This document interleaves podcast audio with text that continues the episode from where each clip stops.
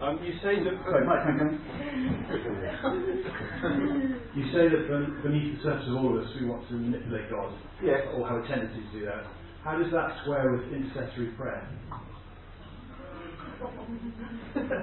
Oh, I think it's because until we get to the new creation, we're all crazy mixed up kids who battle with doing the right thing, like intercessory prayer and asking God uh, for the things He's called on us to ask, but lurking below the, the sin- in the sinful in the sinfulness that lurks below the surface, there's nonetheless a desire to think that we can get God to do the things that we want. So we think that if we if, if, if I serve him well and if I if I give generously and if I go to the prayer meeting and things, then, then, then he actually ought to to bless me in some kind of way.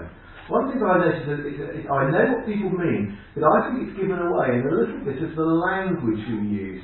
Sometimes we say, God has been very kind to me and gracious to me, and then we're not told what He's been gracious and kind in giving, and it's usually what the person wanted. Would, if God had not given it to you, would He have still been gracious and kind to you? The answer is yes, because that is His nature, His character. He can but not, He only can give, give you things graciously and kindly, because that's His very, His name means He's gracious and kind. And so, but we tend to think God's been gracious and kind to, to us when He's given me what I want. And I think that gives away that there's just lurking below in our praying, often for okay things, that there's actually a thought that God ought to give it to us. Uh, so but I think it's just that, yes, we do pray intercessorily, of course, because we're commanded to. But, but I just want to alert us that I think below the surface of most of us is the thought that God ought to give us what we think He ought to give us. Yeah, Adam. Here you go. Just in this uh, question, sort of comparing a couple of things you said to back in the first talk, where um, Haggai was saying how things had gone wrong for the Israelites and their community, uh, wasn't growing, and you refer back to Deuteronomy 28, where Yep.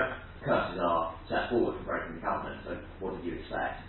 And it's there. There are also promises of blessing for in obedience to the covenant as well, and of how perhaps a bit more clarification on how that squares with what you were saying earlier. It is it is God's sovereign right to bless, but what then? How do we then make sense of, for example, obedience and it doesn't bring seem to bring blessing, and how to uh, how to as well deal with being discouraged when that seems to happen. Does that make sense? I think so. Are you having it both ways by saying, well, the covenant, you yeah, break the covenant, what do you expect? The curses, they but they obey the covenant. Oh well no, that's not the reason that they're blessed. Okay? It's worth studying the, the two great chapters that express the deal God makes with Moses are Leviticus 26 and Deuteronomy 28, and they both begin with the promises of blessing if the people obey. So if Israel had obeyed Yahweh, they would have ended up in Garden of Eden like blessing. And both of those chapters begin that way. But both of those chapters warn that if the people disobey, the following curses will come about. Once Israel has disobeyed, Haggai's point in chapter 2, so in chapter 1 they disobeyed and they should have expected these curses. In chapter 2, once they have disobeyed, they are defiled, and by just turning over a new leaf, you can't undo the defilement. In other words, it will ta- once you're defiled, you are completely defiled, defiled all the way through, and it will take something from outside you to undo that defilement, because sin needs to be paid for, needs to be punished. And so it will be only as a result of the death of Jesus that blessing can come upon you. Um, so the point that Haggai's wanting to make in chapter 2 is don't think that if you turn over a new leaf, suddenly blessing must happen automatically. No, once you've disobeyed, you're defiled. If Israel had ever obeyed, in terms of Leviticus 26, then they would have never had any of the curses. Um, and it, when you read Leviticus 26 and Deuteronomy 28, of course, it raises the question. You, if you've read the Bible up to this point, and God makes this uh, deal, if you obey perfectly, it'll be like the Garden of Eden. But if you don't, it'll be only curses. You've read the story so far, and your expectation is Israel are not going to be able to obey because they've not obeyed at any point up till now. So actually, you read Leviticus 26 and Deuteronomy 28, thinking, how is it going to be possible for God ever to bless? And the answer is because someone else will be obedient on behalf of Israel. So someone else will live as the perfect Israel, the life of Leviticus 26 and Deuteronomy 28. And he, as it were, gives the certificate of his achievement, his obedience, which of course is what's happening as Jesus dies on the cross. Thanks for the question, Craig. Uh, yeah, was that Andrew? Yeah. Um, you said that um, that our success doesn't depend on our efforts, but um, surely if we if we abide, abide in God or we align with God, then that makes it more likely that we will receive blessings. And also tithing, uh, there's a direct link made between tithing and blessings on numerous occasions in the Old Testament. And um, yeah, and it's giving off those fruits to God. That uh, you know, it's like we will be blessed according to the Bible. So can you explain that? Uh, yes, I think so. Um, the, the, first thing it might be worth just saying is whilst tithing is commanded in the Old Testament, it's nowhere commanded in the New Testament. And so, so that kind of Old Testament legislation I don't think is uh, binding uh, on us. Uh, you will discover both in the Old and the New Testament that in that there is a relationship between our faithfulness and God's reward. But the relationship is not one of earn and merit.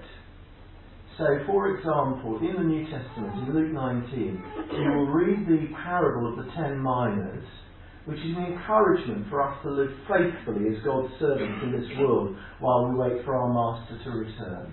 Yeah? And being faithful matters because of the assessment that's made by the Master when the king when he returns as king. But the reward he gives is out of all proportion to the service, so that you don't slip into thinking that the service has earned the reward. So there is a relationship between faithfulness and reward, but it's not one of earning and merit, because it's not it's not direct in those kind of ways. It's a bit like saying, is there a relationship between faith and righteousness? Abraham believed God and God credited to, him as righteousness. I wouldn't say yes, there is a relationship between faith and God giving righteousness, but it's not one of earning or, or merit.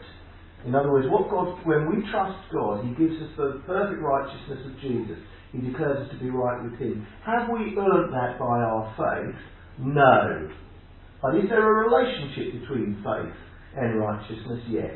And it's worth just getting that that, that kind of idea, separating that kind of idea. So I think I understand your question, but yes, there is a relationship, but don't think it's one of earning and merit, because otherwise you will think that you can twist God's arm and turn, and, and turn Him on to give you what you think you ought to have. Thank you. And for just one or two more, uh, Lewis.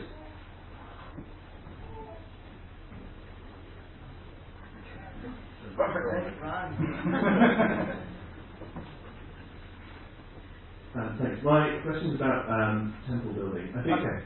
in um, in a church such as ours, where there's a lot of young professionals who decided that you know we want to invest time in our, our careers, that's sort of what defines us in a city like London. It's very easy to sort of wake up and go to work and think, I am you know, a, a relations person, a doctor, a lawyer, or whatever. How how do we stop thinking that first and then you know, I might do some temple building if I have a chance, rather than waking up and thinking, I am building God's temple in my own. Uh, great question. I'd say two things. I think first, make sure you, you won't do anything if, if the orientation of your heart and thinking is not about the future and about what God is doing for the future. So, so if you if you only ever think of the here and now, you will become a materialist by definition. You know, if the here and now is all that there is, materialism is all that there is. But if, so, so we need to keep orientating our hearts and minds towards the future and what God is doing, the, the bigger, the, the bigger picture. And I think I would then encourage those who are in secular normal employment to start thinking of everything that they do still in terms of temple building. So you go to work, yes, to do some work, but nearly all of us go to work and are in relationship with people. Well, why not be praying that those relationships are useful relationships? And are relationships, it might take years to build, but relationships where you'll get opportunities to talk about Christ. Why not think of your money in terms of something that is God's and uh, and how you use it will therefore be affected by, by temple building and by the eternal. But I'd, I'd be tempted. I think that one of the things that we tend to do, which I don't think is a biblical idea, is we tend to separate out, we compartmentalise our lives into this is the work bit, this is the church bit, this is the family bit, this is the leisure bit, and we see them as all kind of separate, in, in, independent activities. Whereas actually, I think we ought to see them much more that this is this is my life, and all of those things fit in in that, and all of that needs to be ruled by King Jesus, and all of it needs to count for King Jesus. So I would want to say to any of you who are in secular, your job ought to count for Jesus. You ought to be doing it in such a way, 1 Thessalonians, that it's honouring God in the way that you do it. Um, and so I would say don't compartmentalise. Think of the whole of what you do as being under the rule of Jesus and for the eternal push of where Jesus is taking it. One more. Yeah. Jenny. Gosh, making one, aren't they? Well. Um, you talked about um, people aching for the enemies of God to be judged. Yeah. How do you balance that with aching for them to know Jesus? Oh, it's both. It's both at the same time. Uh, uh, it's a, it's a, it's a double ache. Of course, of, of course, of course, we are aching, aren't we, for people to come to Jesus? But what is the response when you read the the final three chapters of the Book of Revelation? So you read the final judgment in chapter 20, and then you read the glorious new creation in chapter 21 and chapter 22, and you hear Jesus say, I am coming soon. What's our response to Jesus saying, I am coming soon? You say, Come, Lord Jesus, come. In other words, the final picture ought to make us ache for it. There ought to be an aching for the end. Which isn't to say, of course, that until it happens, we ache to see our friends converted. So I think it's a, it's a double a double ache. But if if, can I say, if, you, if there is no ache in you for Jesus to return and bring the, the, the new covenant community eternally, which is there also the judgment on the nations, if there's no ache in you for that, I would say either you haven't grasped the gospel yet, or you haven't read enough of what eternity is going to be like to, to, to ache it for you. Um, because, because it really is absolutely wonderful. I think part of our problem is that in England, and perhaps even in London, life is actually quite good, we think, and so we don't ache for what is going to come because we don't realise how much better that is than what we've got. And it's only actually when a tragedy occurs that we actually start aching again for what we ought to. But so, but if you get so comfortable in the here and now, that then that ache might not be there for the future.